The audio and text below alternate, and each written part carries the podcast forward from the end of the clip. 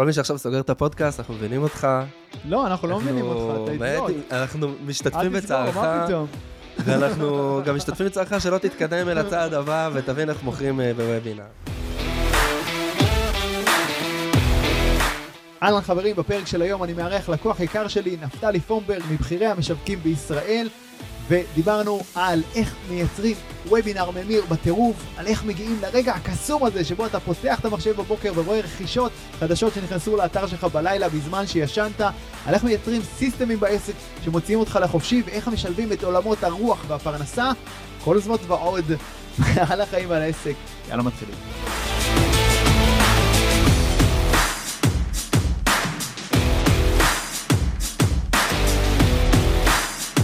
נפתלי פומברג, מה שלומך? מה קורה, יובל? איזה כיף. כיף גדול לראות אותך. תמיד. אה, נפתלי, קודם כל אני כבר אספר, אתה גם לקוח שלי בליווי העסקי.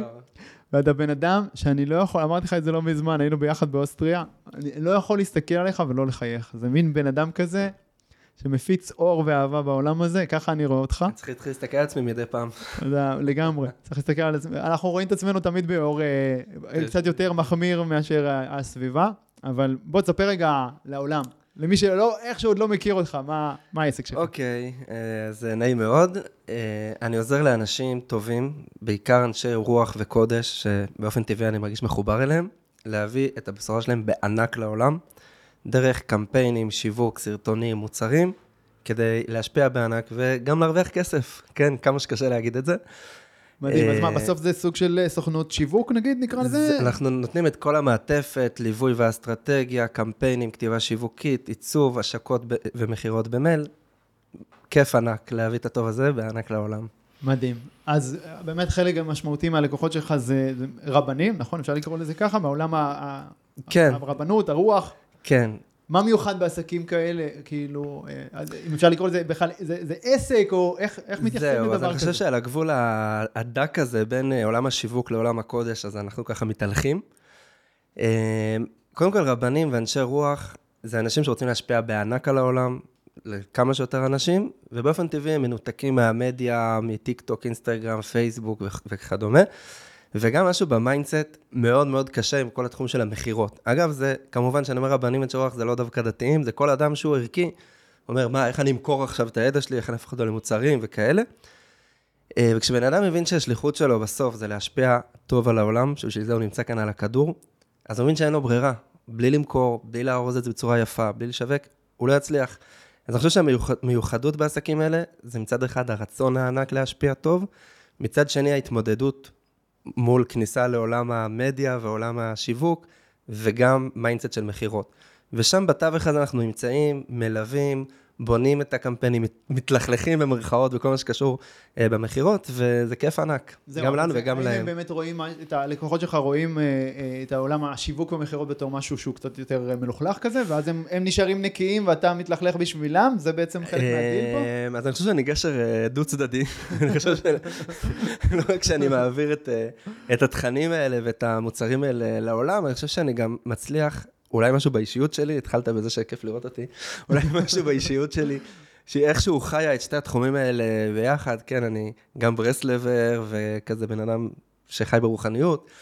אה, וגם בן אדם שהוא, ברוך השם, מומחה בכל התחום של השיווק. אה, אני חושב שמשהו בדבר הזה מרגיע, מרפא, ועוזר לאנשים לעשות את הצעד הזה קדימה. שאגב, הוא לא חובה, כן? לא כל אדם צריך לעשות את זה, אבל מי כן. שכן רוצה להשפיע בענק, אז אה, זה ממש נישה מדהימה שמצאנו, נשתמש במושגים שלנו. של- מעולה, מעולה. אבל. אני רוצה לא לוותר לך רגע על הנקודה הזאת של, ה, של הלכלוך, כי אני יודע שגם לא רק רבנים, אלא הרבה בעלי עסקים רואים את העולם הזה קצת של שיווק ומכירות בתור כאילו משהו מלוכלך, או משהו כזה לא נעים כזה שצריך אה, אה, לעשות אותו. אני, אני רואה את זה בצורה אחרת, אבל מעניין אותי איך אתה מנסח את זה. קודם כל, אה, לתחום של השיווק יש יחסי ציבור די גרועים, עם כל מיני אה, מנטורים ומשווקים ואנשים שנתקלנו בהם בכל מיני שיחות מכירה ש- שחווינו. שמה ש, ש, שלא אומרים שגרמו אמת. לנו ל- להסתייג מהדבר הזה. גם לא אומרים אמת, וגם משתמשים כל מיני מניפולציות, הייתי אומר, דברים כאלה. אה, ככה שזה לא אשמת אף אחד שהוא מסתייג מהתחום. אבל מהצד השני, אני חושב שגם, זה גם שיטה, זה גם דרך שאתה הולך בה, יובל, זה בעצם המקום הזה שבעצם לשווק זה מילה אחרת מ- להביא את עצמי לעולם בענק, להשפיע את הטוב שלי, לדבר עם אנשים גם על הבעיות והכאבים שלהם כדי לעזור להם. אמ, וכשאנשים יש להם את הסוויץ' הזה במוח, שבעצם שיווק זה לעזור, זה להביא טוב, זה להביא ערך, להביא השראה, עם, עם ניקוי של כל המניפולציות והדברים השליליים סביב זה, אז, אה, אז העולם מרוויח בסוף. אני חושב שהסוגיה פה זה לא אנחנו, אלא זה העולם. יפה. והלקוחות. זה הלקוחות שלנו, בדיוק, כן. הם מה שחשוב, ואם אני מאמין שיש לי ערך, יש לי מתנה מאוד מאוד גדולה להביא לעולם הזה, ויש לי יכולת לעזור, החובה המוסרית שלי, ככה אני רואה את זה, זה לעזור לכמה שיותר אנשים. כן, לגמרי. אז ככה גם הלקוחות שלך רואים את זה. כן. ובשביל זה הם באים אליך, בעצם שתעזור להם וזה... להפיץ את הבשורה, כי הם לא יודעים איך. אפילו הייתי אומר את זה בצורה קצת אה, אחרת. תחשוב כמה אנשים לא יצאו לאור ולא הביאו את האור שלהם ואת הטוב שלהם לעולם, בגלל המחסום הזה, וכמה הפסדנו, הפסדנו מה, מהבשורה שלהם. נכון. הם הפסידו את ההגשמה של הייעוד והחזון שלהם, וגם את הכסף שהם היו יכולים להרוויח, והעולם הפסיד אותם, אה, והכל בגלל שיש איזשהו נתק בין ערכים לשיווק. יפה, בוא נדבר על כסף. כמה, הרבה, כמה פעמים גם המקום של להרוויח כסף מה, מהמקום הרוחני, הוא מרגיש להם אה, לא נעים ולא נינוח? אה, הוא מרגיש מאוד לא נעים ומאוד לא נינוח. אמ, ואני חושב שזה לא רק אנשי רוח, אני חושב שגם כל מנטור, יועץ, יועץ זוגי, אה, כל אדם שהוא מנסה להביא את הטוב שלו לעולם, הוא נתקל באיזשהו חוסר נעימות בחלק של המכירה. אתה צריך קודם כל להרגיש שזה, שמגיע לך, שמגיע לך גם להרוויח, כן, כי אתה יוצר ערך בעולם. זה עומסים, עומסים של mindset דפוק, של אמונות מגבילות, של דברים שאנחנו מתמודדים, מדברים שאמרו לנו ההורים שלנו והסבים והסבתות שלנו שיצאו מהשואה, וכל מיני עומסים ש... שנמצאים אצלנו. אמ, וגם שם צריך לתווך את זה, כי בסוף למכור זה לעזור. כן, אפרופו, כן, נשים את זה על השולחן, אני משלם לך כסף, הליווי, וזה הרבה כסף. נכון. אה, אבל אני, אני, כשאני חוצה את, ה, את הגבול הזה של כאילו אני הולך להשקיע, אני בסוף מקבל פי כמה וכמה. כמה שאתה מצליח אה, להעלות את הרף של המכירה, של המחיר, ואתה מתמודד בלשלם עליו, אז הבן אדם מולך גם מתמודד לתת הרבה ערך והרבה תוכן, וכולם מרוויחים. אה, וכן, אני חושב שזה סוג של אה, דור חדש, ועולם חדש שאנחנו נמצאים בו, וצריך להתחיל להבין שאנחנו בו. יש שפע, יש כסף, יפה, קונים, מוכרים, בדיוק. זה יש... קיום העולם. יפה, יפה מאוד. יש שפע, ובעצם הכסף זה איזושהי צורה של, אה, של תגמול על הערך שאתה מביא. ככל שתביא יותר ערך לעולם, אתה תקבל כן, יותר כסף. בדיוק. זה אשכרה עד כדי כך פשוט. זה ממש כן, זה ממש הקיום שלנו, כמו שאתה הולך וקונה לחם וחלב, אז אתה יכול לקנות קורסים על זוגיות ועל ייעוץ ועל ליווי ועל שיווק ולחיות. סבבה. קשה לנו עם זה הדתיים, סתם שתדע. נו, אז נכון. עם לחיות. עם לחיות באופן כללי? כן, אני חושב שבאמת, נחזור רגע לרבנים, אני חושב ש... בגלל שאנחנו באים מכל כך הרבה שנים של סוג של גלות, שלא היינו בארץ ישראל, אני לא, לא הולך להתפלסף איתך עכשיו, אל תדאג, לא הולך להיכנס לעומקים. לא, אנחנו דווקא ניכנס פה לעומקים, אל תדאג, אוקיי. חכה. אני חושב שהעולם היהודי של, אתה יודע, של העיירה, של הבן אדם שקם בבוקר עם הדליים של השואב המים והחלבן, וכל הדבר הזה יצר סוג של עולם, שאם נדבר רגע על רבנים ועל דתיים, התכנסו יותר ויותר סביב הקודש, סביב העולם של הקודש, ולצאת אל העולם, לצאת אל ה... שוק, הייתי קורא לזה, זה להתלכלך כאילו עם האנשים שהם לא יהודים ועם כל ה... אוקיי. מה שמסביב. ואני חושב שהתרגלנו, אנחנו הדתיים, בסדר? שמה שאנחנו צריכים לעשות בעולם זה קודש. החול הוא בדיעבד. הוא, בדיעבד זה כאילו לא, לא הדבר הכי טוב שאתה צריך לעשות בחיים. ו... וצ... ולוקח זמן להשתחרר מזה, ולהבין שכאילו, הקדוש ברוך הוא נמצא גם אה, בעולם הזה וב... חיים הטובים, אני חושב שאין דרך אחרת היום. והוא רוצה שיהיה לך טוב בסוף, הוא רוצה כן. שתחיה את עצמך במקסימום ובהגשמה. הוא רוצה שתחיה את עצמך במקסימום, ואתה תישאר עדיין בסדר. יפה. אז... אה, להרוויח כסף ולהמשיך לחיות. יפה. אז פה העולמות שלנו מתחברים, גם פה, גם בהרבה מקומות אחרים. אה, ספר לי, אה, הפקת בשנה שעברה איזשהו כנס ענק, נכון? כן. ספר לי על זה קצת. קודם כל זה לפני שלושה חודשים. זכיתי להגשים חלום. אה, זה משפט שאני חושב ש... אני לא יודע אם הרבה אנשים אה, מצליחים להגיד. היה שם מסע של mindset מטורף. אה, בעצם כל העסק שלי התחיל מזה שרציתי להביא את הבשורה של רבי נחמן לעולם. שמחה, התבודדות, לימוד ספרי רבי נחמן, דווקא לאנשים שהם לא רוצים להיות ברסלבים. ככה התחלתי את העסק שלי עם שיעורים וקורסים. באיזשהו שלב גיליתי פתאום את המדיה, כתיבה שיווקית, וובינארים וכנסים, הקמנו מועדון אה, לימוד בתורת רבי נחמן, אה, זה לא הנושא של הפודקאסט, אה, והדבר הזה הלך וגדל, אבל הרגשתי שאנחנו צריכים לפרוץ גבולות ולהגיע לכמה שיותר אנשים. וכמו שאנחנו יודעים, זה, היה, זה לא המסר אלא המודיום, זאת אומרת, כשבן אדם רוצה להעביר מסר בעולם, אז אם הוא משתמש ב... אתה קורא לזה מנגנונים, מנגנון. כן. השפעה על העולם. נכון. אם אתה משתמש במנגנון שאנשים צורכים פה, בו תוכן, כן? למשל, אם פעם היינו שולחים מכתבים, אז היום זה מיילים, וסרטונים, ופגישות זום וכולי.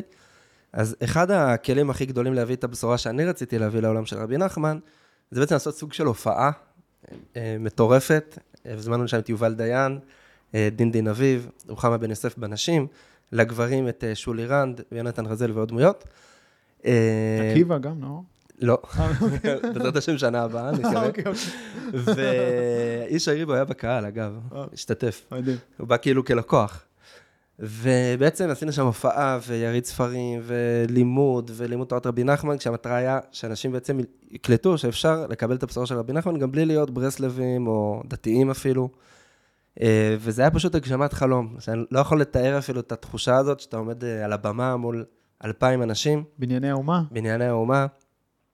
אה, היינו סדר גודל של 3,500, חצי גברים, חצי נשים, ופשוט להסתכל על האנשים ולהגיד, וואו, כאילו, זה קרה. אני הבאתי את כל האנשים האלה כן. פה. הכל התחיל מאותו אה, בן אדם שלא הצליח להירדם בלילה, כי היה לו חזון מטורף, אה, וזה מסע פסיכי וזה מסע מרגש.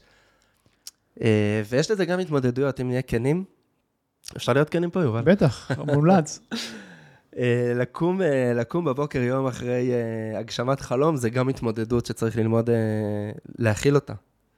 כי אם עד החלום, עד הגשמת החלום, זה מתאים לכל בעל עסק, לכל בן אדם שרוצה עכשיו לפתוח עסק, לעשות וובינר, למכור מוצרים. כן.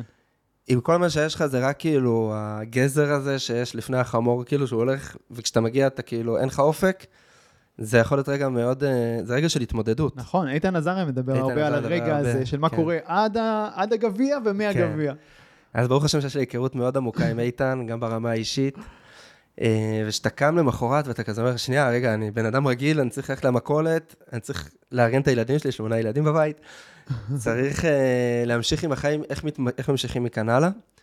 אה, וזה ממש לבנות אה, ציור חדש בחיים שלך, בנפש שלך, של בן אדם שהוא, שהוא רגיל, גם בלי החלום, ולהבין שאף אחד בעולם לא יוצא מגדרו מזה שהגשמת את החלום, כולם ממשיכים, אתה ממשיך, ולהציב יעדים חדשים, ולהציב אה, דבקות בחזון ודבקות ברצון להשפיע טוב על העולם.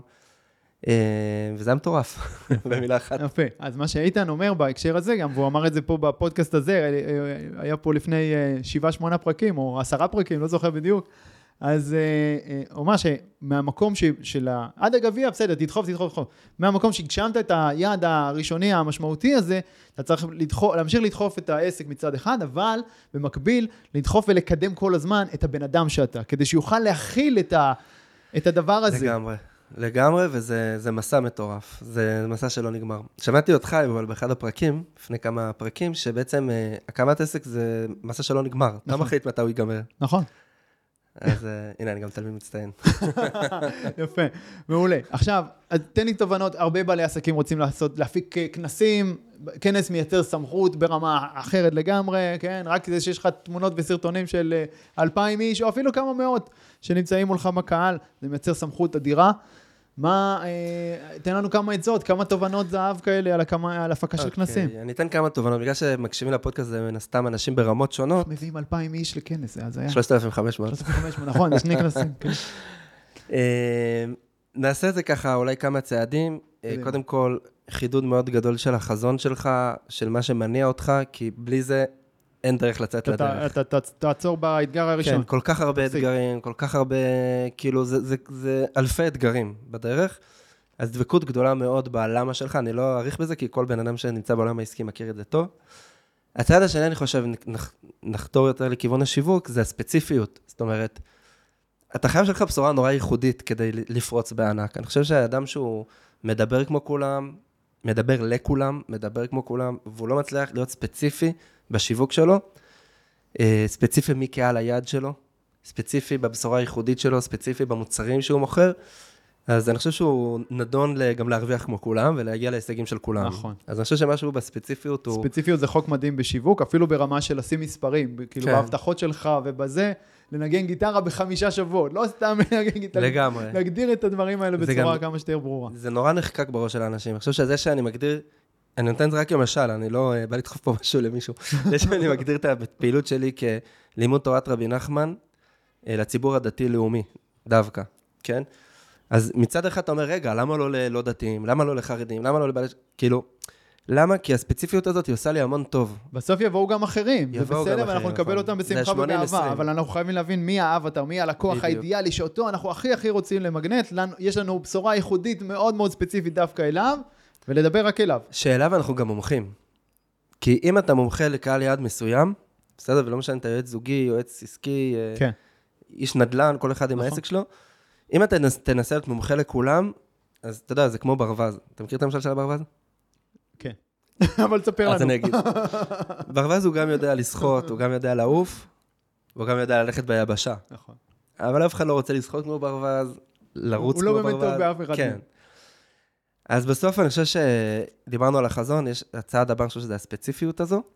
הצעד השלישי זה המיתוג. עכשיו, מיתוג, אנשים חושבים שמיתוג זה צבע של לוגו או צבע של זה, האמת שמיתוג זה להיות מומחה מספר אחת בתחום שלך לאנשים שזקוקים לך. כן, זה מילים מאוד מדויקות מה שאני אומר. יפה. להיות מומחה מספר אחת בנישה. בתחום שלך לאנשים שזקוקים לך. זה לייצר איזושהי נישה ספציפית, בדיוק. ייחודית בשבילך. ששם אתה מומחה. שהיא שלך. כן. ששם אתה המומחה. כן, שאם מישהו יש לו את הבעיה הספציפית הזאת, ישר אתה עולה לו בראש. יפה. למה? כי נטעת לו בראש אה, אה, אה, ש- שאתה בעצם המומחה מספר אחת בתחום, וזה מתחיל, שוב, ב mindset. להפנים את זה. כאילו, אני מומחה מספר אחת בתחומי, לאנשים שזקוקים לי. כל בן אדם יכול להגיד את המשפט הזה. נכון. כל בן אדם יכול להגיד, אני מומחה מספר אחת בתחומי, אנשים שזקוקים לי. נכון. לא משנה איפה אתה בסולם, תמיד אם תסתכל למטה, יש אנשים שנמצאים כמה שלבים לפני, נכון, מתחתיך. ותמיד אתה המומחה בשבילם, בשבילם. אז כשאתה מתחיל להכניס את זה לראש ולפעול מהמקום הזה, אה, זה עוד צעד מאוד משמעותי לכבוש את הפסגה שאתה רוצה לכבוש אה, בעסק. אה, אז זה באמת, אולי הייתי- אומר שלושת השלבים, החזון, הספציפיות והמיתוג, וכמובן, אחרי זה זה מגיע לחלק הטכני של שיווק. אה, אוקיי, אבל משהו... ניכנס לזה? כן, בטח שניכנס לזה, אבל ספציפית אני רוצה על כנס, כי יש הבדל בין לשווק לוובינר, שהמטרה שלך להביא אליו 100 איש או 200 או אפילו אוקיי. 500 איש, לבין כנס שאתה רוצה להביא אליו 3,500 איש. זה פשוט, הכמויות פה של האנשים זה, זה משהו שהוא... נכון, זה מטורף. וגם צריך להוציא אותם מהבית. אנחנו כבר כל כך רגילים, בשנת, אנחנו מקליטים את הפרק הזה ביולי 23, אנחנו רגילים לצרוך דברים מהבית. אחרי שלוש שנים אחרי הקורונה, אנשים התרגלו לדבר הזה שקוראים לו זום, אולי קצת נמאס להם גם מזה, אבל אה, נכון. איך, זה, איך, להוציא, איך אפשר להוציא כל כך הרבה אנשים מהבית? התשובה היא שיש שתי דרכים. הדרך הארוכה שהיא קצרה, והדרך הקצרה שהיא ארוכה. ושני, צריך את שניהם. הדרך הארוכה שהיא קצרה זה כל מה שאנחנו מכירים בעולם השיווק, שזה דפי נחיתה, עם קמפיינים ממומנים בפייסבוק, גוגל, יוטיוב. אה, אוקיי. להביא כמה פשוט שיותר עם אנשים מסר מאוד לרשימת מאוד חד דיבור. ומושחז ומדויק. כן, לתת להם מיילים, לעשות את העבודה השחורה הזאת שאני עושה- אותה כבר בתחום של ברסלב עשר שנים, בתחום של העסק חמש שנים, אוקיי? של העסק אה, כן. בשיווק. אה, פשוט לעשות את העבודה הזאת. דף נחיתה, מיילים, קמפיינים, סרטונים, אין מה לעשות, זה מה שצריך ל... זה, זה זה- הדרך הארוכה שהיא קצרה. הדרך כי- הארוכה שמקצרת את הדרך. כן, ואגב, כל בן אדם ש... כל בן אדם יכול לעשות את זה, כל מי ששומע עכשיו את הפודקאסט הזה יכול אה, כבר היום להתחיל לעשות את זה, זה לא עולה כסף בשלבים הראשונים. אה, להעלות פרסום ממומן זה כן פוסטים, עולה. לפתוח רשימת דיבור, אם אתה עושה אורגני, מדריך, לא. להתחיל... כן. כן, בסוף כן צריך שווה, כסף על כשאתה. מאמין בחלום כן. שלך וברעיון שלך, ואחרי שעשית בדיקות וטסטים, אז שווה גם לשים שווה על זה גם כסף. להשקיע כסף והרבה, רק ואנחנו לוודא משקיעים, שזה רווחי. משקיעים המון כסף אה, אצל לקוחות שלנו, גם אצלנו. אז זה בעצ- בעצם הדרך הארוכה, אוקיי. אבל בואו, תתחילו את זה היום, אז עוד שלוש שנים תמלאו את אה, בנייני האומה, בסדר? אוקיי, מעולה. מקווה שמישהו שומע את זה ומפנים. והדרך השנייה, הקצרה הדרך הקצרה ארוכה. שהארוכה זה בעצם, אם אנחנו חוזרים למיתוג, אז זה בעצם, זה יכול להיות כתבות שאתה בעצם אה, מרים, יפה. פרסום טיפש, זאת אומרת, אה, פרסום שמייצר סמכות. כן, כן, ופשוט לוקח לו יותר זמן לעבוד. כן, להגיע פשוט ולהגיד לציבור, זה מה שאני עושה, זה הבשורה שלי, אה, כתבות. ערוץ אה, אינסטגרם, אה, טיק טוק. לגמרי, אה, סרטוני, אנחנו, אנחנו קצת פחות אה, משתמשים בזה, הלקוחות שלנו, כן, יש לי לקוחה אה, שכנראה חלק מכירים אותה, הרבנית רחל בזק, שדרך הטיקטוק והאינסטגרם כבשה את הנישה שלה. ידועה בתור הרבנית של הטיקטוק. הרבנית של הטיקטוק, כן. שבאמת כבשה את הנישה שלה, ויצרנו ביחד, אה, ברוך השם, אה, מיתוג מטורף שלה בתור הרבנית. וזה בעצם הדרך הקצרה שהיא הדרך ה... הקצרה שהיא ארוכה, כן. כן, שזה פשוט להגיע לציבור בצורה מאוד מהירה, שיש לנו את כל הדרכים לעשות את זה היום. מי שבאמת הולך לייעוץ בתחום או לליווי, אז הוא, הוא יכול לעשות את זה, וזה עניין של החלטה. יפה. מעולה. אה, בוא נדבר עוד קצת על, על תחומי המומחיות שלך, באמת, אתה תותח על בכל מה שקשור לשיווק. אני הייתי רוצה שנביא לחבר'ה שלנו, למאזינים שלנו, תובנות שלך על שני דברים. נדבר קודם כל על אה, וובינארים, יש לך המון okay. המון אוקיי. ניסיון בזה. אחר כך נדבר על סדרות מיילים, שגם בזה אתה כן. אלוף. אוקיי, אז קודם כל, הרבה אנשים אומרים שוובינארים לא עובדים. ו... הפסיקו לעבוד, הפסיקו לעבוד, הפסיק לעבוד. קודם כל, הרבה אנשים אומרים הרבה דברים, בוא נכון. נתחיל בזה. כי הם רוצים למכור משהו אחר. כן. זה הכל. וכשאתה שומע אנשים שאומרים דברים, אז קודם כל תבדוק מה הם עושים בחיים והם מצליחים או לא. יפה, קודם כל תטיל ספק. בדיוק. גם במה שאנחנו אומרים עכשיו, תטילו ספק. אני זוכר לפני 3-4 שנים שהתחלתי ככה את השיווק של הידע שלי בשיווק, אז מישהו כתב לי בפוסט, אה, בתגובה של, בפוסט, מיילים כבר לא עובדים, ואוטומציות כבר לא עובדות, וזה וזה, ואז כאילו קיבלתי איזושהי רעידת אדמה כזאת. אבל קודם כל, אל תאמינו לאנש, לכל בן אדם שאומר משהו, תבדקו, ת, תלכו למומחים, כי וובינארים כן עובדים. את זה נכון. אותו דבר מיילים, מיילים כן. גם, הספידו את המייל כל כך הרבה פעמים, כל כך הרבה נכון. אנשים, אנחנו עשיתי סיכום שבחודש האחרון לקוחות שלנו, לקוח אחד הכניס 70 אלף שקל דרך המייל, אחר 23 אלף שקל. 45 כאילו רק ממכירה ישירה, כאילו כן. מהמייל לדף נחיתה לסליקה. מהמייל לדף נחיתה ולסליקה או לפגישות. הכנסה פסיבית, חלום ההכנסה הפסיבית כן, של כל... כן, ממש. בזמן שישנתי, נכנסו מכירות. לגמרי, לקום בבוקר, לפתוח את הטלפון, לראות קרטקום רכישות, קרטקום רכישות. נו, אז סבבה. שזה הגן עדן שלנו. אז תן לנו את הטיפים, את התובנות שלך על וובינארים ממירים. אז בואו ניתן לכם תובנות ממש מעשיות. דבר ראשון, לא חייבים לקרוא לזה וובינר, בסדר? אפשר לקרוא לזה סדנה דיגיטלית. שידור חי. סדנה, סדנה זוגית דיגיטלית. אוקיי. Okay. סדנה מעשית דיגיטלית. אנשים מאוד אוהבים את זה. אוקיי. Okay. לשבור okay. קצת את המילה הזאת, שלצערנו, כמו כל דבר בעולם השיווק, כי הרבה אנשים uh, מתעלקים עליה והיא okay. נשחקת. זה דבר ראשון. דבר שני, uh, לתת ערך אמיתי, בסדר? הופה. Uh, סידרתי לעצמי איזה שבע, תק... שבע תק... טעויות שאנשים שמעבירים וובינארים עושים. אה, אחד מהם זה שאנשים נותנים יותר, עושים יותר מדי שיווק ופחות מדי, נותנים פחות מדי ערך, והלו, בן אדם השקיע שעה מהחיים, יושב מול המחשב, תן לו כאילו איזשהו משהו אה, אמיתי לחיים, ודבר שני זה הפוך, לתת יותר מדי ערך ופחות מדי שיווק, ואז זה כמו איזשהו אה, פיתיון של חכה, שהדג לקח את הפיתיון והלך, ו... ולא הצלחת למכור לו. אז כן, אז צריך איזושהי חוכמה מסוימת. אה, לתת אה, מצד אחד ערך בוובינר, מצד שני, אה, להסביר לו שבצורה אמיתית הוא לא יצליח להגיע אל היעד שלו ולחזון שלו מהרצאה של שעה, הוא חייב לעשות את הצעד הבא. טיפ נוסף, אני חושב שזה חוזר לספציפיות, כן? להפסיק לעשות וובינרים על איך להפסיק את המריבות בבית ואיך להצליח לשווק, אלא תתחילו להביא את האמירה האישית, האמיתית שלכם לעולם בצורה הרבה יותר חזקה, הרבה יותר uh, כתובה על, ה, על השולחן. מה זאת אומרת? זה, שוב להתחבר לספציפיות, לא לדבר בצורה מאוד כללית, אלא לתת את המנגנון כן. הספציפי שלכם לאיך להפסיק לריב בבית בתוך uh, חמישה שבועות, או לא יודע מה. בדיוק, כן, להפסיק, להעתיק, אה, להעתיק תבניות מכל מיני חוברות שיווק. אוקיי. דבר נוסף, אני חושב שצריך לשים את הוובינר במקום הנכון שלו, במשפך השיווקי. יפה. זאת אומרת, קודם כל להבין גם בכלל שזה רק חלק מה... כן. בן אדם שחושב שהוא יעשה שידור זום ויפרסם אותו בסטטוס והוא יהיה מיליונר, כאילו, זה ממש חלום נחמד, אבל זה תמיד יהיה חלק מאיזשהו משפך מאוד מאוד מאוד גדול, אה, שיתחיל מפוסטים, מסרטונים, שמביאים את הבשורה שלך, יעביר אותם לאיזו הרצאה, אה, כמו שאמרנו, הדרכה, הרצאה. אה, סדנה מאוד מאוד מעשית. ברגע שהם נרשמים, אז אם התפקיד הראשון שלנו בוובינר זה לרשום אותם לוובינר, התפקיד, השלב הבא זה בעצם לשווק להם למה בכלל להגיע לוובינר, אופה. שזה כן, בעצם, פשוט. כן, שזה בעצם קצת לחשוף טיפים שיהיו בתוך הוובינר, הסיפור האישי שלך, שאנשים מאוד מאוד מתחברים לסיפורים. נכון. אה, לדבר על בעיות וכאבים, לא בגלל שאנחנו מעצבנים ורוצים לדרוך לבן אדם על היבלות, אלא כי אין מה לעשות, זה הדרך לעזור לבן אדם אה, להבין שהוא צריך עזרה. אה, וגם ביום הוובינר, אולי זה השלב, השלב שאחרי זה, תזכורות מאוד מאוד ספציפיות, למה לא כדאי לו לפספס את הדבר הזה. רגע, בוא נסתכל על זה רגע. אם אני, אם אני רגע, כאילו, אם נסתכל רגע שוב מלמעלה, להבין איפה זה במשפך השיווקי. אוקיי. כי וובינר לא תמיד חייב להיות רגע המכירה, יכול להיות שזה איזשהו רגע של חימום, שאתה מזמין את הבן אדם לפגישת ייעוץ, ושם אתה מוכר לו, נכון. כי שוב, אנשים נשחקים מוובינרים, זה, זה, זה, אנחנו צריכים כן אה, לפעמים לתת להם עוד, אה, להשוט להם יד לעשות עוד אה, צעד לצעד הבא, ואם אני אחזור רגע תלוי למיילים, מה המחיר של מה שאתה מוכר גם רגע. נכון.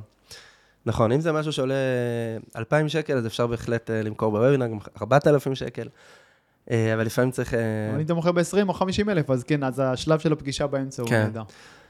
אה, עוד אה, שלב מאוד מאוד חשוב, שאנשים לא סובלים אותו, וזה המכירה, בסדר? אה, למכור. כן. כל מי שעכשיו סוגר את הפודקאסט, אנחנו מבינים אותך. לא, אנחנו לא מבינים אותך, אתה אידיוט. אנחנו משתתפים אל תסגור, בצערך, מה פתאום? ואנחנו גם משתתפים בצערך שלא תתקדם אל הצעד הבא ותבין איך מוכרים אה, בוובינר. אז המודל שאני עובד איתו, אני קורא לו מודל משמח, בסדר? משמח זה מוצר טוב. זה המם. הסין זה שיווק, שיווק גם ברשתות ושיווק גם למי שנרשם לוובינר, והמם השלישית זה מכירה, בסדר? לדעת למכור טוב, והחטא זה חזרתיות. מה זה אומר חזרתיות? אם לא הצלחת בפעם הראשונה, תחזור על כל התהליך הזה, תדייק אותו, אל תגיד שזה לא עובד, יפה. כי זה כן עובד, ואם זה זה, כן חשוב. עבד לך, זה עוד יותר חשוב, אם זה כן עבד לך, אז בוודאי אתה צריך לחזור על זה שוב ושוב כדי לפתח את אותו גרעין של הצלחה. והרבה פעמים בן אדם שהוא עושה וובינרים לבד, בלי ליווי, בלי ייעוץ, הוא באמת לא יודע אם זה עבד לו או לא, כי הוא יכול להיות שהוא מכר לשלושה אתה יודע אנשים. למה להשוות את זה. כן. אז אני רוצה רגע לדבר על המכירה, למרות שכאילו אמרת לי לדבר על וובינר ומיילים, אבל זה מאוד מאוד חשוב. לא, סבבה, רגע, אבל, אבל שנייה עוצר אותך, כי אני, כבר אמרת פה מלא דברים חשובים, ואני רוצה שנייה לשים עליהם זרקור. קודם כל, אני מכניס את כל הידע שלי פה בשעה. לא, לא, נהדר, נהדר, אבל תזכור, אתה תכף חוזר אלינו כן. בשלב של המכירה בוובינר. אבל דיברת על הפאנל הרחב יותר, וזה מאוד מאוד חשוב. צריך להבין, כל חתיכה במשפך הזה, בפאנל הזה, יש לה מטרה אחת ויחידה בלבד, וזה משהו שאני שם לב שהרבה אנשים מפספסים אותו. זאת אומרת, למה אני מתכוון? אני מסתכל על הוובינר בתור... חוץ מזה שגם הוובינר והמוצר שהוא מוכר בסוף יכולים להיות חלק מעוד פאנל מאוד מאוד רחב של. של העסק כולו, כן? של איפה זה ממוקם בכל העסק. אבל אפילו אם אני אסתכל רק על המשפך הספציפי של הוובינר, גם הוא מחולק להמון המון המון חלקים, וצריך לזכור, שוב, שכל חלק יש לו מטרה אחת ספציפית. יש לך את המודעות שהמטרה האחת שלהם היא להביא בן אדם להקליק ולהגיע לדף נחיתה. יש לך את הדף נחיתה שהמטרה האחת והיחידה שלו היא לגרום לאנשים להירשם. להשאיר פרטים וללחוץ על הכפתור. זהו. כאילו, אנשים מנסים להביא כבר את המכירה, נכון. עוד לפני שהם בכלל הביאו בן אדם... אה, אה, להכיר להקליק- אותם בכלל. להקליק על משהו ב- ב- ב- בחינם, כן? או להירשם על משהו בחינם. זה, זה, זה, זאת אומרת, זה כן צריך להיות שם. במודע, אבל, אבל להבין בדיוק מה השלב עכשיו. הייתי- הייתי- מרח- לוקח את זה עוד אה, צעד, שתחשוב על לקוח אידיאלי, כן? לקוח שהיה לך כיף לעבוד איתו, הוא קנה ממך בכיף, מעולה. או אולי מישהו שאתה רוצה לעבוד איתו ובא לך שהוא יהיה לקוח שלך, וכל אה, הפאנל הזה של הוובינר, תלך איתו צעד אחרי דבר צעד. אליו. דבר אליו, דבר אליו. אליי אחד. ואני עשיתי את הבדיקות הזאת, את הבדיקה הזאת הרבה מאוד פעמים, שכתבתי מייל וחשבתי על מישהו אחד, והמישהו הזה הגיב לי. זה פשוט מטורף. וואו. כן. וואו. טוב. ופשוט כאילו, אם, אם אתה חושב על מישהו, פשוט להגיד לו, היי, מה נשמע, הולך להיות אה, שידור חי בנושא וזה, זה, זה יעזור לך בכך וכך, זה ישפיע לך על זה וזה, כדאי לך לעבוד את זה בחינם, תלחץ כאן. יפה. ואז, היי, איזה כיף שנרשמת, טה-טה-טה, ואז. במייל השני והשלישי. יפה.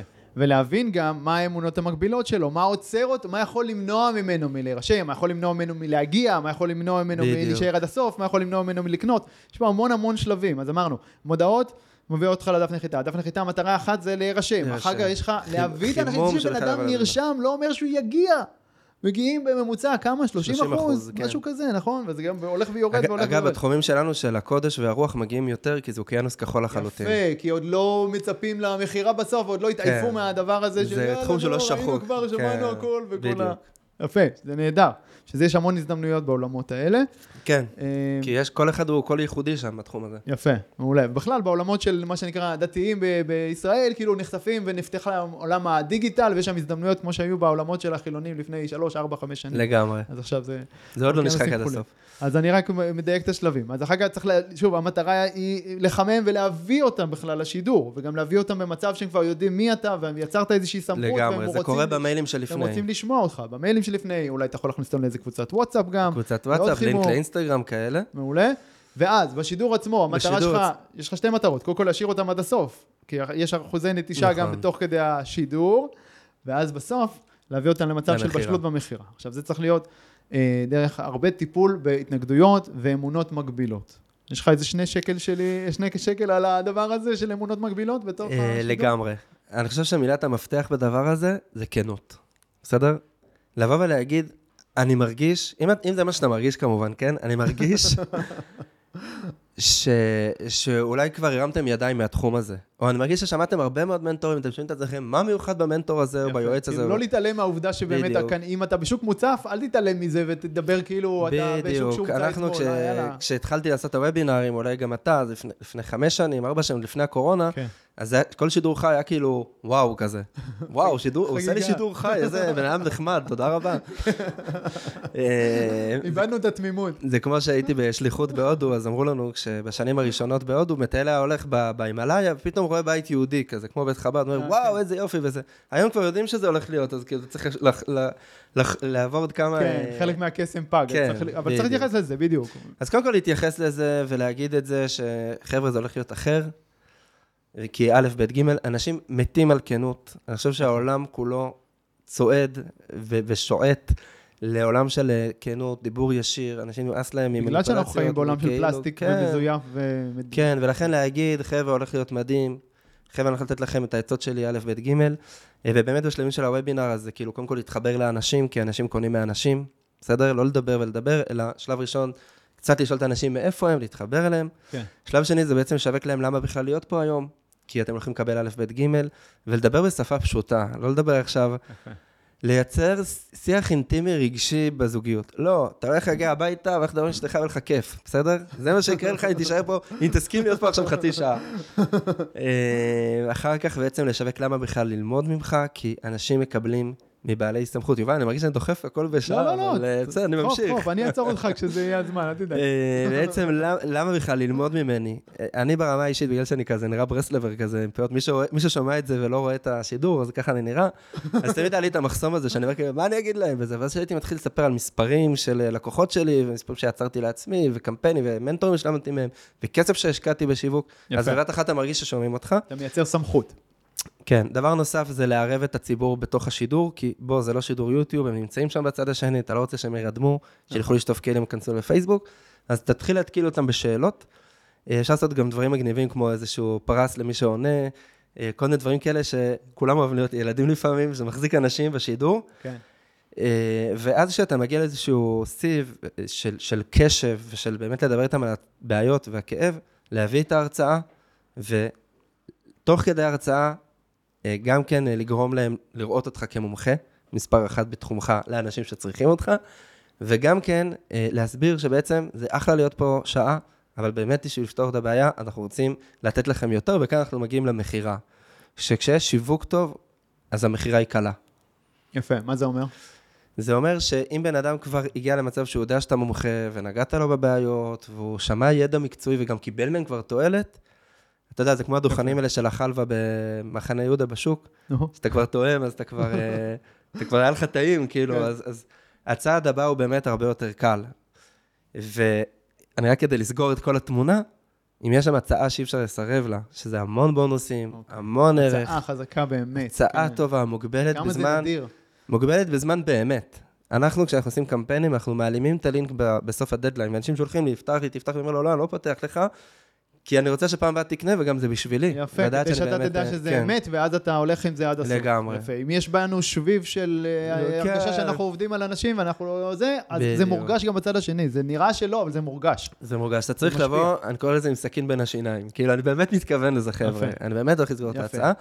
ונדבר רק על המיילים. רגע, שנייה לפני המיילים, דבר אוקיי. אחרון לגבי הוובינר, אם אני אוסיף. אה, דיברנו על, על הקשר של, על לפרק אמונות מגבילות. אוקיי, זה צריך להבין באמת מה מונע מהלקוח שלך לעשות את הצעד. מה מונע ממנו מלקנות את המוצר, את השירות, גם אם הוא יודע שהוא צריך את זה. ורק אם אתה מבין את זה, ואם עשית תחקירים כמו שצריך, ואתה באמת מכיר את הלקוח האידיאלי שלך ב, מבפנים, מה שנקרא, אז אתה שוזר את זה, זה ממש אומנות, לשזור את את. הפירוק של האמונות המגבילות האלה לאורך כל השידור, וגם. במכירה, להכניס את זה מאוד מאוד חזק, וזה מקפיץ המראות בטירוף, כי זה פשוט מוכיח לבן כן. אדם שאתה באמת רוצה לעזור לו. אגב, יש סוג וובינר אחר לחלוטין, שזה באמת רבנים ואנשי רוח, ששם אתה יכול לתת המון השראה, המון אה, תוכן ברמה גבוהה, שאם אתה באמת בן אדם מעניין, כל בן אדם הוא מעניין, אז באתי להגיד שלא כל אחד זה, אבל כן כל אחד הוא מעניין לאנשים שצריכים אותו, אז אה, אנשים רוצים פשוט עוד. אנשים כבר שואלים, איך מקבלים עוד, איך לומדים עוד, איך לומדים ממך, יפה. נו, איפה שומעים ערך, אותך. אנשים כבר יקנו לבד. אז אם אתה לא יודע שיווק ומכירות, אז אתה ממשיך לתת בחינם, בחינם, בחינם, ואז באיזשהו שלב אתה צריך ללכת לעבוד במכולת או משהו, ואז אתה מפסיק. אם אתה כן יודע, אז אתה הורד את זה בתחום של, בצורה של מועדון מנויים, או קהילת מנויים, שזה כלי שאנחנו משתמשים בו המון ללקוחות שלנו, אה, כי זה כלי שקל מאוד למכור בו, בעצם תשלום סמלי בחודש, עם הרבה נתינת ערך, אה, וזה באמת ממש אה, הרבה יותר קל, יפה. מבחינה מסוימת. מעולה. אז עכשיו בוא נדבר על איך מגשימים. את החלום של לקום בבוקר ולראות מלא מיילים כאלה של קארטקום רכישות, או כל חברה רכישות, אחרת של כן.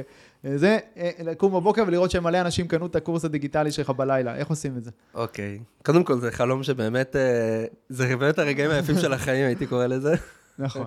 שאתה קם בבוקר ורואה מלא קארטקום רכישות. אין יותר כיף מזה. זה כאילו, זה כאילו הרגע... אנחנו עובדים כל כך קשה, כאילו שם מפנקים אותנו ונותנים לנו קצת אה, שכר על העמל שלנו. אה, אז עושים את זה עם כל החלק עכשיו שדיברנו של המיתוג, של הספציפיות, של השיווק, של הוובינר, ואחר כך מתקפת מיילים לרשימה. אוקיי. זה זוועתי בדיוק כמו שזה נשמע. אה, הרבה אנשים פוחדים לדבר הרבה מיילים, כי הם מרגישים שאולי אנשים יצאו מהרשימה, או ישנאו אותם, או לא יודע מה. אבל האמת היא שמי שנמצא ברשימה שלך, יש לך הסכם לא חתום איתו ביחד, שאתה נותן לו ערך, נותן לו השראה, ומי שכותב מיילים יודע כמה עבודה זה לכתוב נכון. תוכן אמיתי, ומעורר השראה, ובתמורה הוא מסכים לסבול אה, מכירות, בסדר? ומכירות... נכון, כשמתאים לך תקנה, לא מתאים לך, אל תקנה, תחכה, נכון. המיילים הבאים יהיו עוד פעם מערך, הכל וגם אנשים בסדר. מבינים שזה תקופה. אנשים מבינים שאתה משיק עכשיו קורס, כן. ובטח נפתלי יירגע עוד מעט. אה, אז אני אומר שבאמת מתקפת מיילים, מה זה אה, מתקפת? אין לו מספר. אז בואו אני אסביר שנייה. המיילים שאנחנו כותבים ברשימה הם בדרך כלל מיילים שנותנים ערך כלשהו, לפעמים מובילים לפגישה, לפעמים לוובינר, הכל טוב. מיילים אחרי וובינר זה מיילים של מכירה, נקודה, בסדר? שזה אומר שכמו שדיברנו על וובינר, אנחנו מפרקים מעונות מקבילות, גם במיילים כאלה אנחנו נפרק עם מעונות מקבילות, ונדבר תכלס, נשים את הדברים על השולחן. זה הבעיה שיש לך בחיים, לא תפתור אותה, אתה תיתקע איתה ומי יודע מה יקרה, וזה הפתרון, עם הצעה שאי אפשר לסרב לה. אתה שולח את המיילים האלה רק למי שהיה בשידור, או לכל מי שנרשם, או לכל הרשימה כולה, או למי? שאלה מעולה. שזה ת- משתנה? זה משתנה, זה משתנה. איך אתה- זה איך רשימה, אתה מחליט? תן לי קריטריונים. אם יש המון קמפיינים מקבילים, כמו שיש לנו לקוחות של, קורס, עם קורס זוגיות, קורס לרווקות, קורס לחינוך, אני לא, אז אני מפריד, אני לא אשלח לרווקה עכשיו קמפיין על חינוך, בסדר? אה, אוקיי, שיש לה כמה כן. סגמנטים בתוך הרשימה. בפרט שיש לי לקוחות שזה גם מתנגש אחד בשני, כי יש להם הרבה מה לתת לעולם. אוקיי. אה, אבל אם זה איזשהו מוצר אה, שאתה- שהוא אחד לקהל אחד, וגם משהו שאתה עושה פעם בנגיד שלושה חודשים או חצי שנה, אני אישית מאוד אוהב לארוז רשימות. דיבור. כן. יש לי ממש תחביב לארוז רשימות דיבור, כי, אני אסביר, אני רואה את ההלם על הפנים. להרוס רשימת דיבור. נפתלי, אנחנו רוצים. המטרה של הרשימת דיבור זה בסוף למכור. וכשאני מגיע לרגע של מכירה, אין לי שום בעיה לשלוח מלא מיילים, עם מלא ערך, עם מלא תוכן, ומי שלא מתאים לו שיעזוב, כי אין מה לעשות, הוא לא קהל שלי, הוא בן אדם עם mindset נמוך בתחום של מכירות, אה, או בן אדם שאין בעיה, שיקרא אותי בפייסבוק, הכל בסדר. כן, שם אוקיי. זה... עכשיו, שאלת כמה מיילים וכאלה. כן. אז אני חושב שאפשר לקרוא לזה אולי השקה, השקה במייל, בסדר? אני חושב שזה צריך להיות בין, אה, נגיד, שמונה ימים לשבועיים, גג. אם זה יותר משבועיים זה כבר too much, כן. אוקיי? אה, ובשמונה ימים עד שבועיים צריך לשלוח מייל כל יום או יומיים, זה גם תלוי אם זה שמונה ימים או שבועיים, שכל מייל כזה הוא מפרק התנגדויות, מהמם. ומפרק אה, אמונות מגבילות, ו- וממש שם את הדברים על השולחן, מצד אחד. מצד שני, כל הזמן לפמפם את ההצעה שאי אפשר לסרב לה. זאת אומרת, חבר'ה, ב-17 לשביעי בחצות זה נעלם, אוקיי? עכשיו, ביום האחרון אני אעשה שלוש מיילים ואפילו שתי אס.אם.אסים עם זה שזה נעלם, ואני אוסיף עוד משהו, אין שום בעיה לעשות באמצע גם וובינר חוזר, או וובינר של שאלות ותשובות. כי יפה, בעצם מעולה. קורה שבן אדם היה בוובינר, הוא שמע, עכשיו שאתה מתקיף אותו במיילים, הוא שואל את עצמו מי, מה הוא, פתאום אתה בהפתעה אה, מזמין אותו לאיזשהו ערב של שאלות ותשובות. עשינו את זה עם כמה לקוחות שלנו, היה מטורף. אנשים באים, שואלים את השאלות, אנחנו מפמפמים את, ה... את ההצעה שאי אפשר לסרב לה, וממשיכים עם המיילים כמובן. אה, אתה יודע, זה כמו אה, רכבת עם תחנות. אוקיי. אז כאילו... כל אחד יכול לרדת? כן, בדיוק. אז כאילו, אתה עכשיו על הרכבת שלי למכירה. יש כאלה שיקנו בוובינר, אז הם... כן, זה חלק מהבונוסים, שאתה לא תקבל את המיילים שלי אחרי זה. שווה לקנות מוקדם. כן, אם תקנה עכשיו, אנחנו נחסוך לך הרבה, הרבה מקום בג'ינגל שלך. אה, אז זה באמת, אפשר להיכנס בתחנה הראשונה, אפשר בשנייה, הכל בסדר, אתה יכול לעלות אבל במייל בסוף יש. תחנה אחרונה. כן, בסוף יש תחנה אחרונה. זהו, לא עלית. לא עלית, נגמר, למרות שאחרי יום אנחנו נעשה לו דאונסל. אוקיי. בום. אז הרסתי הכל. אה, לא, את ההצעה הזאת אתה לא יכול לקבל, אתה יכול לקבל אולי כן. משהו אחר. האמת זה מצחיק, אני, אני, איך נכנסתי לעולם השיווק? התחלתי עם כל הפעילות הזאת של אה, רבי נחמן, ופתאום גיליתי שיש מיילים ושיש מדיה, לא ידעתי. כאילו לא, לא הייתי מחובר לתחום הזה בכלל. הייתי בוובינר של איזשהו מנטור אה, מאוד גדול בכתיבה שיווקית, ואני זוכר שהוא דיבר על הקורס שלו שעלה 6,000 שקל, ואני כזה, 6,000 שקל? זה כל המשכורת שלי, כאילו, איך קונים את זה? ועברו כזה, וקראתי את המיילים, הייתי ממש האבטר שלו. ואני זוכר שכמה ימים אחרי זה, פתאום הוא שלח לקבוצה מוגבלת של אנשים, הוא נותן את זה ב-2,400 שקל בלי מנטור מלווה. ומה שעשיתי, פשוט להוציא כרטיס אשראי ולקנות. עכשיו, קניתי בדאונסל, אוקיי, הרווחתי המון, המון כסף מהקורס הזה ב-2,400 שקל. יפה. אה, ואני חושב שהדבר הזה של דאונסל, שמי שלא מכיר, הכוונה מכירה זולה יותר, הוא כלי גם מאוד יפה. חשוב. זאת אומרת, אנחנו מעלימים את ההצעה, אבל כן. כן מציעים משהו משהו אחר. שוב, זה- זה צריך להיות מבוסס על היכרות עם האבטר, עם הלקוח האידיאלי שלך. זה שהוא לא קנה את זה, מה זה אומר? אולי, מה? מה הוא כן יכול לקנות? מה כן יכול- אפשר להציע לו? מה... על מה- מה זה, להבין על מה זה יושב, מה הסיבה שהוא לא כן. קנה. עכשיו- אז אתה יכול לתפור לו את ההצעה המתאימה בשבילו. ואני רוצה להוסיף על זה עוד משהו מאוד מאוד חשוב. הרבה אנשים שמתחילים שיווק, הם מתחילים לספור לידים. כמו שהיית ילד ספרת גולות או בולים. כן, הלאה, סוף. יש לי 100 לידים, יש לי 200, יש לי 300. וואי, הגיעו לוובינר רק 50, וואי, קנו רק 3, מה עושים וזה? האמת היא שזה לא נכון להסתכל ככה. הדבר, נכון, צריך שיהיה לך תמיד כלי מדידה ותחנות מדידה, וכל דבר צריך להיות מדיד. אבל אם אתה מסתכל על זה, שאתה נגיד משקיע 10,000 שקל בפרסום ממומן בשלושה חודשים נגיד, בסדר? זה תקציב הגיוני לעסק קטן ומתחיל, הייתי אומר. אז אתה צריך להסתכל שבשלושה חודשים האלה, הבאת אה, ב-10,000 שקל, נגיד אה, אלף, נגיד אלף אה, לידים, חלק קטן מהם קנה את המוצר, אבל עוד חלק יקנה את הדאונסל שלך, שאתה חייב להחשיב את זה כחלק מההכנסות לעסק, ועוד חלק יקנה את הפרימיום שלך. יפה, ועוד שזה- חלק יקנה בשנה הבאה, עוד בדיוק, חצי יקנה שנה, יש אנשים. שעוקבים אחרינו לפעמים גם ארבע שנים ופתאום הם קונים. נכון, זה מאוד מאוד כל חשוב. אחד והזמן שלו והבשלות שלו, אתה רק צריך להיות שם כל הזמן בנחישות ובהתמדה מולו, כן. וכשהוא יהיה מוכן, הוא יקנה ממך. ולהפסיק להסתכל מאחור של האסימון של הלידים, כאילו, תתחיל להסתכל מלמעלה. זה מאוד מאוד חשוב. יפה. ולהסתכל גם על, אה, על ROI של כל הדבר הזה, כן? כן. אם השקעתי 10,000 שקל, לא משנה כמה אנשים נכנסו, כמה זה, בסוף כמה כסף הרווחתי מזה, ואז אני בדיוק. רואה את ה... את החזר ההשקעה, את ושוב, אחרי הכדאיות שנה אתה תראה. את זה, אם כאילו תהיה נחוש ותתמיד, אז אתה תראה את זה סבבה. כמובן אתה חוזר. יכול לתת. לי מבנה של מייל כזה, לדוגמה? בטח. של מייל מכירה כזה? אתה רוצה שאני... מייל אחד, תן לי ככה מבנה שלו אין בגדול. בעיה, רוצה שנמכור את השירות שלך פה בלייב, או שרוצה מישהו. אחר? שלי, בכיף. אוקיי. אז אה, המבנה של המייל זה בעיה, כאב, כן. תוצאה, אה, אה, תוצאה, תחושה, בסדר? אה, הרבה מאוד אנשים מגיעים לעסק שלהם ב... למצב שיש להם הרבה לידים, הרבה פניות. בעיה, כאב, תוצאה, תחושה. כן. אוקיי. אז, אז בעצם הבעיה, הרבה מאוד אנשים כן. שעושים שיווק, מגיעים אה, לעסק במצב שיש להם הרבה לידים, הרבה פניות, והם לא מצליחים לחזור לכולם, והם עושים טלפונים באמת אה, גרועים ללידים לא רלוונטיים, ויכול להיות שהם מפסידים הרבה כסף. וזה נורא מבאס, כי הלכת, הקמת עסק, השקעת, שמת כבר כסף על ממומן, הכנת דפי נחיתה, הכנת וובינר, ו-200 לידים פשוט נזרקים לפח. אוקיי. וזה חבל. הפתרון של הדבר הזה זה ללמוד לסנן את הלידים אה, מראש. איך עושים את זה? באמצעות שאלון, שאתה שולח להם את השאלון ובודק אה, מה המצב שלהם בעסק, כמה כסף הם מרוויחים, כמה הם רוצים להרוויח, עם מה הם מתמודדים, ובעצם אה, לתת למזכירה לבוא ולנפות לך בחצי שעה, שעה, שעה של עבודה, מי הלידים היותר רלוונטיים. התוצאה של הדבר הזה, שאתה תקום בבוקר, תיכנס למשרד, תכין קפה, ותוכל להתקשר לאנשים היותר חמים ויותר רלוונטיים, ויהיה לך יותר סגירות, ואתה תראה הרבה יותר כסף מההשקעה שלך ב, בשיווק. בסדר? ואז- ו- והפ- התחושה, ואז נשאר, מגיעה התחושה. כן, ובעצם יוצא שכל ההשקעה עצומה שעשית בשיווק, היא מובילה להרבה יותר יעילות וכסף, מה שגורם לעסק שלך להיות רווחי, להגדיל אותו ולהרוויח ממנו בכ- בכיף, ובהמשך גם לפנות זמן לעצמך ולמשפחה שלך. יפה. איך עושים את זה? יותר מאושר, ובסוף זה ה... בדיוק, אוקיי. איך עושים את זה? אז שזה צריך אה, קורס או, או, או שיחת ייעוץ שתעזור לך אה, להכיר את הטכניקות של הניהול הנכון ושל הניהול הנכון של הצוות ושל התפעול של העסק, והנה הוא כאן לפניך. השווי שלו הוא 1,450 שקל, עם בונוסים בשווי 7,000 שקל. כן, אה. אבל כאן עכשיו בשלוש תשלומים של 180 שקל, הוא אצלך. אגב, הדדליין הוא, מסתיים בעוד יומיים.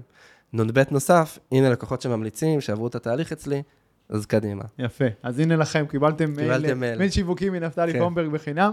יפה, עכשיו בוא נחזור לדבר קצת על העסק שלך. אוקיי. בסדר? אה, איך אתה משלב את אה, תורתו של רבי נחמן ואת הרוחניות ועולם התורה והכל עם, ה, עם הגישה העסקית המאוד מאוד פרקטית הזאת שהיא אה, נדירה וואו. במחוזותיך בסך הכל. כן. גילוי נאות זה קשה. יש שם איזה מלחמה פנימית? כן, כן. אוקיי. יש שם מלחמה פנימית, כי רבי נחמן, הוא שם את הפוקוס מאוד על... הייתי אומר שאני בן אדם של קצוות, בסדר? כי בקצה אחד, רבי נחמן הוא אולי הסמל של ההתבודדות, ניתוק מהעולם הזה, ניתוק מההתעסקות באבלי העולם הזה. הגשמיות. כן, מהגשמיות.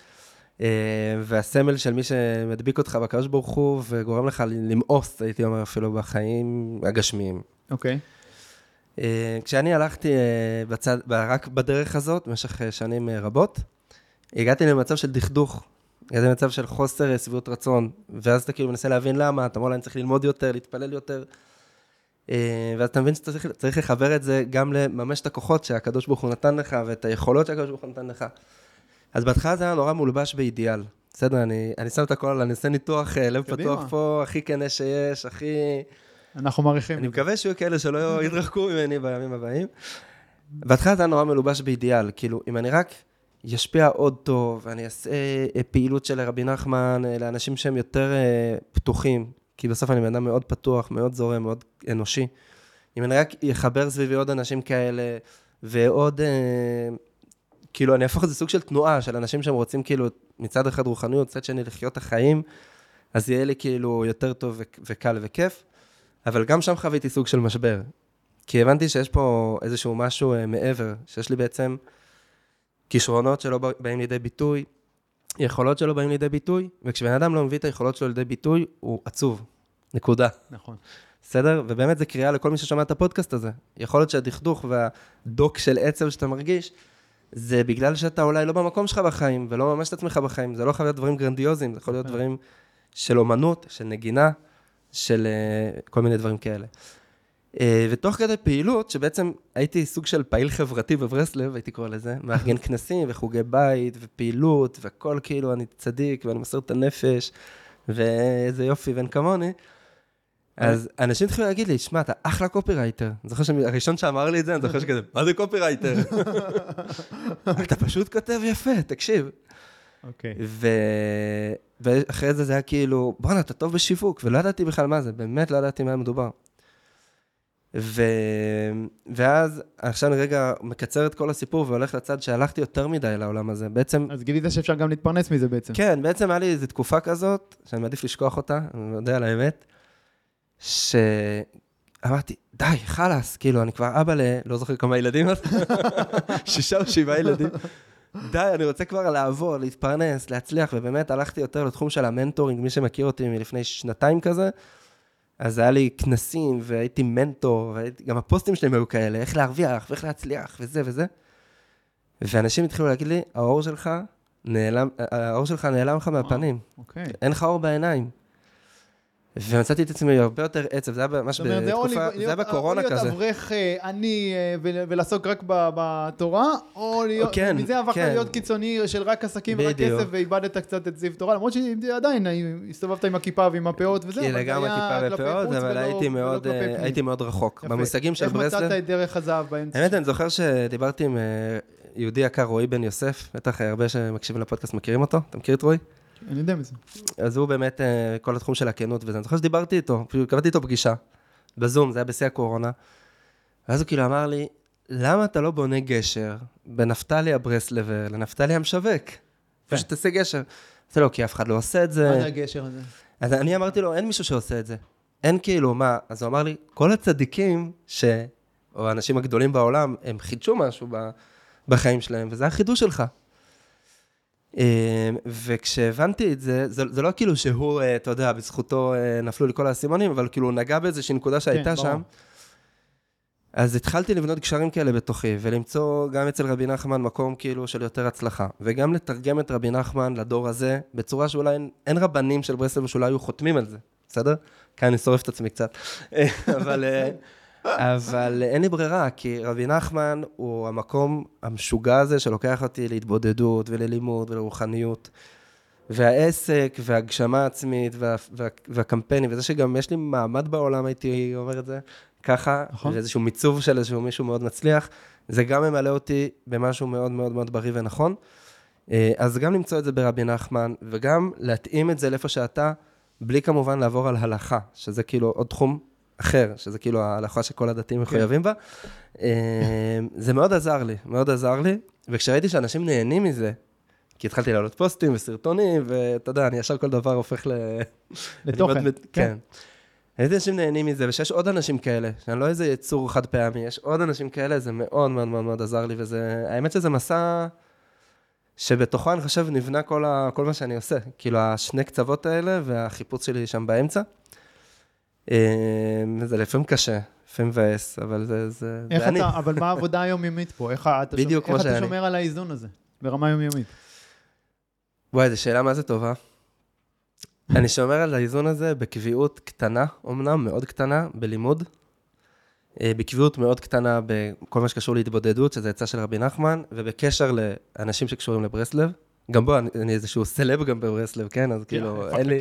כן, בדיוק. 500 איש, אוי ואבוי אם לא תהיה. ו... ומבחינתי זה סוג של תעודת ביטוח בשבילי. זאת אומרת, אני אומר לעצמי, תשמע, כל זמן שאתה כאילו לומד קצת, ואתה מתבודד קצת, שזה העצה של רבי נחמן, ואתה קשור לרבנים של ברסלב, אוקיי. אז זה כאילו סוג זה של... למצוא את הדרך, אוקיי, אני מנסה לזקק את זה, זה זה למצוא את הדרך הנכונה בשבילך, נפתלי, בתוך, ולקחת מה שמתאים לך מהעולמות האלה, מעולמות הרוח, ולקחת מה שמתאים לך מהעולמות הגשמי, מה שנקרא, והדבר הזה ביחד מהווה את נפתלי. האמת שלא. אוקיי, אני אדייק את זה קצת יותר. זה להיות לגמרי איש שיווק, מנטור, בן אדם שבאמת עושה את זה בצורה הכי חזקה שיש, כי גם יש לי לקוחות ואני צריך לתת להם את השירות הכי טוב שיש. אה, וכל הזמן לוודא כאילו שאתה... זה לא לוותר על חלקים ב... בברסלב או בדתיות, כן. כן? כל הזמן לוודא שאתה קשור עדיין. שיש אוקיי. איזשהו חבל שזה טבור. לא סוטה. כן. אגב, זה תהליך שעשיתי, מי שמכיר ב-NLP, ה... לשוחח עם החלק. יש אנשים שמכירים, אני לא אפתח את זה. לפתוח את זה? בנגיעה, במשפט? בנגיעה, כן. לשוחח עם החלק זה בעצם לראות מה תוקע, תוקע אותך, כן. להפריד את זה כאילו כ, כישות שעומדת בפני עצמה ולתת לה הגדרה חדשה. reframing, מה שקוראים כן, ב-NLP. מסגור מחדש. מסגור מחדש, כן. ובעצם לקחת את ה... זה, זה לספר סיפור חדש. יפה. זה קצת עמוק. זה הכל, ל- לא, זה הכל הסיפורים שאנחנו מספרים כן, לעצמנו. זה כל יפה. סיפורים. אז הסיפור שלך הוא מורכב גם וגם. גם. וגם, ואני מקווה שיצא משם משהו לא גדול ויפה. ולא צריכה להיות שום פה שום סתירה. נכון. הסתירה הזאת, אגב, אני אחדד, היא גם הרבה בתוכי. מאוד אנשים דתיים שעושים המון. כסף, כן? בדיוק, זה מה לא שרציתי להגיד. זה מה שרציתי להגיד, זו סתירה שהיא איפשהו בתוכי, שהיא גם יושבת על המון אמונות אה, מקבילות שהן לא קשורות בכלל, לא לדתיות, לא לברסלב, לא כלום, כל אחד, אתה יודע, זה כן. מתלבש על העולם שלו, אבל מן הסתם יש כאלה שגדלו בקיבוץ, וזה מתלבש עליהם על נכון. הקיבוצניקיות. בסדר? סבבה. בוא נדבר על התמודדות בכלל. זה- זה בכלל עכשיו פותח לי פה, מרים לי להנחתה על התמודדות בכלל עם- עם פחדים ויציאה מאזור הנוחות שלך. זה גם דברים שאנחנו לפעמים מתעסקים איתם, בהקשר שלך, ספציפית, ושל העסק שלך. איך- איך איך אתה מתמודד עם הדברים האלה? איך אתה משחרר אוקיי. אותם?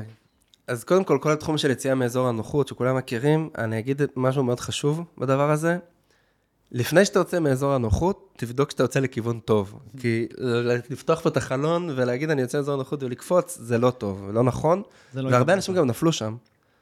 שהם פתאום השקיעו איזה 100 אלף שקל אצל איזה מנטור, או 50 אלף, לא משנה.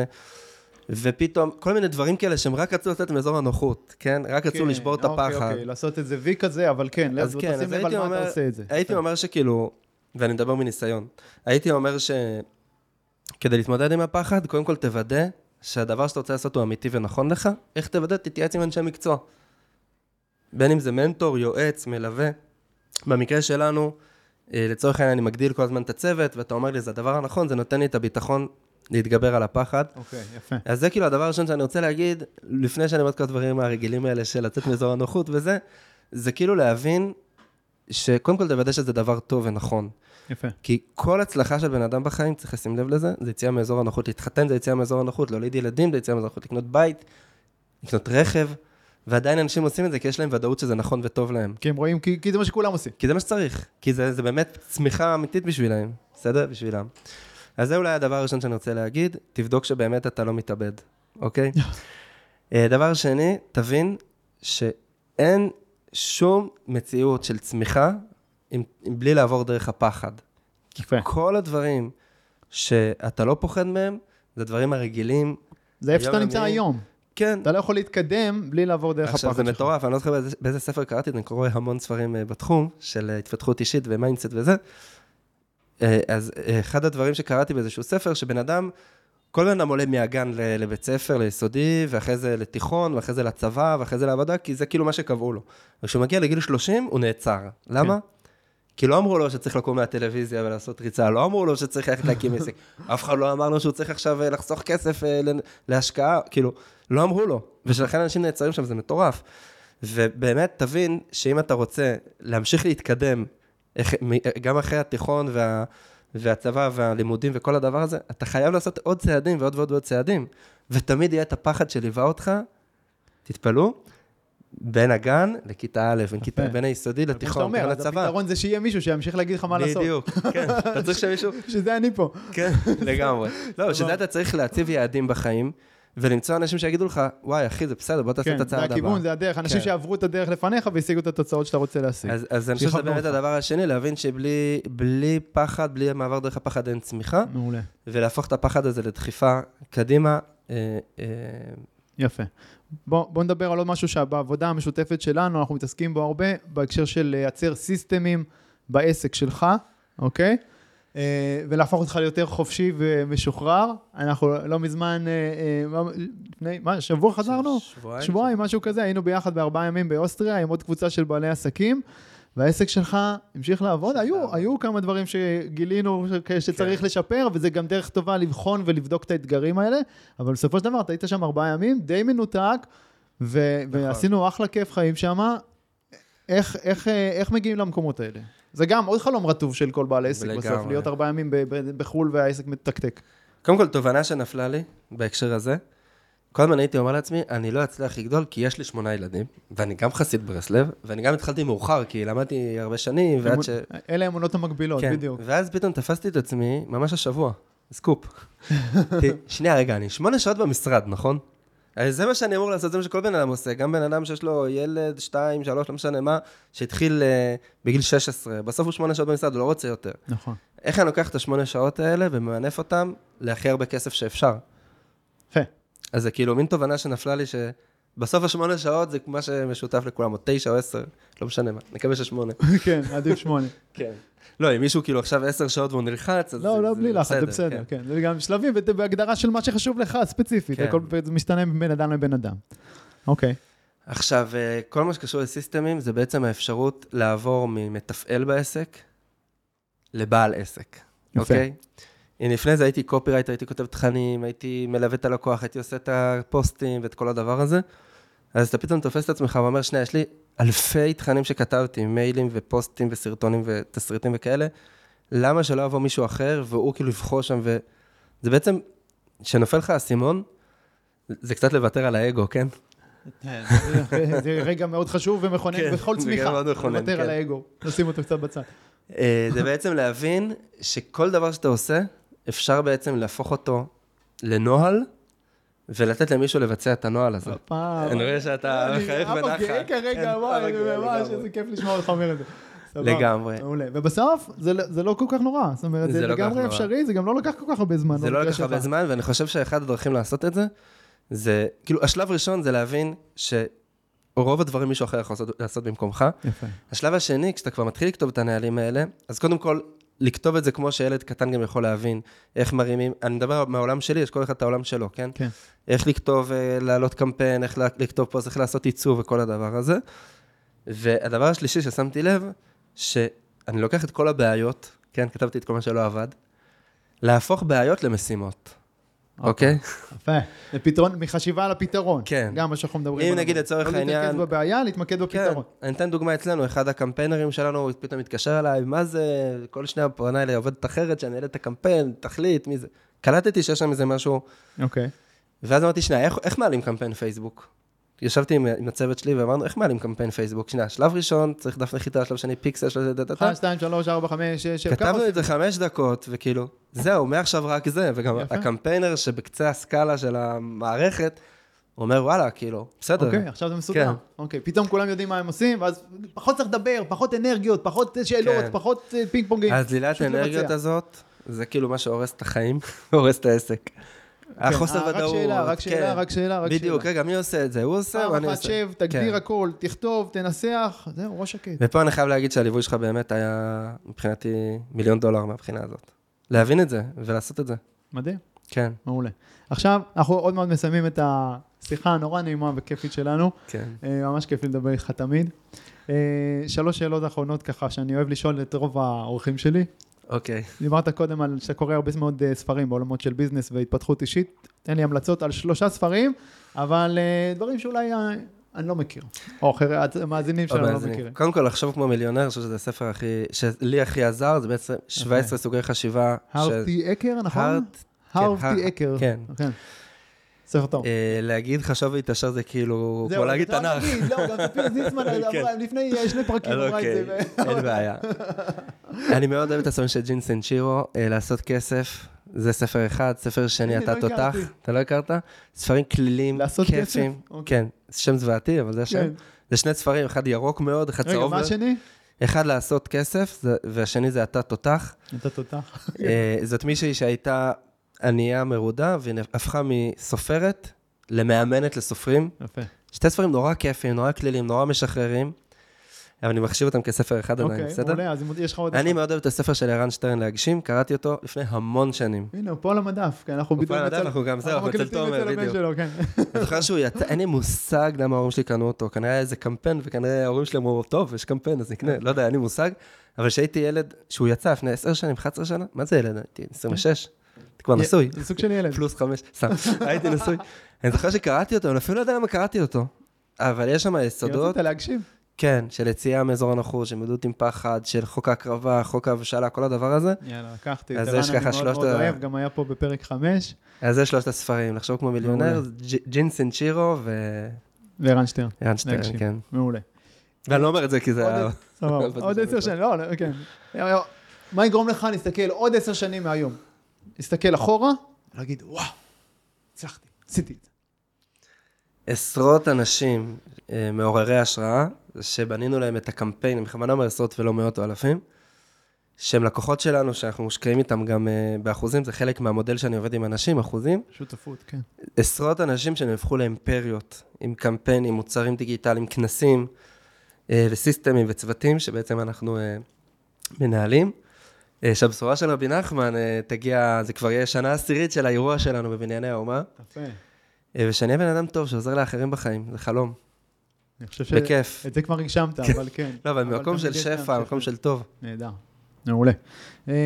עצה אחת שלך לנפתלי של תחילת הדרך העצמאית. נגיד. אוקיי, פתחת את המשרד משלך, או אפילו, אתה יודע, כבר גייסת את העובדת הראשונה. עצה אחת לנפתלי הזה, שעדיין אולי, עם חלומות גדולים כבר, אבל, אבל עדיין אה, אולי קצת פוחד, אה, אולי קצת אוקיי. מהסס. אל תקשיב לקולות אה, שמחלישים אותך, בין אם זה בא מעצמך, בין אם זה אנשים שנראה לך שהם מצליחים. אה, תיקח רק את מה שמקדם אותך לצעד הבא ולצעדים הבאים. הצעדים הב- הבאים. הבאים. איך, איך לדעת להבחין? ובסוף יהיה אתה- בסדר. אבל תגיד לו איך לדעת להבחין בין הקולות הלא נכונים לקולות הנכונים. למה צריך באמת להקשיב? כל שהוא אומר לך שאתה, כל שהוא מוריד את הערך שלך וגורם לך להרגיש פחות טוב, זרוק. וואו, מעולה. דרך אתה טוב. הקדוש ברוך הוא נתן לך כוחות ויכולות. ואם הקדוש ברוך הוא שם אותך פה, אז אתה יכול להגיע לכל חזון, רצון, יעד או מטרה. לגמרי, מדהים, מדהים. אני, אני אגיד רק עוד משפט אחרון לפני שאנחנו נסיים את הפודקאסט הזה. אנחנו, אה, אני ואתה, אולי אה, אה, מי שמסתכל עלינו מבחוץ, למי שרואה את זה בווידאו, רואה פה שני קצוות של התרבות הישראלית, או לגמרי. של קשת האוכלוסייה בישראל. אבל בסוף, והיה לנו המון המון שיחות עומק, נכון. ממש לאחרונה, גילינו שאנחנו מאוד מאוד מאוד דומים ב- ב- ב- בהרבה מאוד דברים, ובהשקפת העולם שלנו, ובנקודת המבט שלנו, ובאיך שאנחנו רואים את החיים, ועסקים, ואנשים. אז אה, אולי המסר של ה... שאני רוצה לצאת ממנו, מהשידור הזה, זה לא להסתכל בקנקן. אנחנו לגמרי. כולנו, ולא להקשיב לפוליטיקאים שמנסים אה, לחרחר... להפריד בינינו, אה, אה, כן. כן, להפריד בינינו. אנחנו בסוף דומים הרבה יותר ממה שנדמה לנו. נכון. ואם תחקרו באמת, תאפשרו לעצמכם שיח אמיתי וכנה, תחקרו את הבן אדם מבפנים, יש, יש פה אנשים נפלאים במדינה הזאת מכל הקשת ומכל הקצוות, יש המון מה ללמוד. מכולם. בסוף השלום העולמי יגיע מעולם העסקים, נראה לי. אני לגמרי מאמין בזה, מעולם העסקים וההתפתחות האישית. ואני אה, מאוד מאוד שמח וגאה שיצא לי אה, להכיר אותך ולעבוד איתך, ועדיין, נפתלי, וגם. לשוחח איתך היום, באמת, היה עונג כן, גדול. תודה ענקית, וואי, נהניתי מכל שנייה. יופי, אני שמח. חברים יקרים, יאללה, ביי. אוקיי חברים, מקווה שנהניתם מהפרק וקיבלתם ערך. אם קיבלתם ערך, לא לשכוח לדרג את הפודקאסט הזה בחמישה כוכבים בפלטפורמה שבה אתם מאזינים כרגע. לעוד טיפים אישיים ממני והצצות לחיים האישיים שלי, תעקבו באינסטגרם יובל ביאליק, ונתראה בפרק הבא.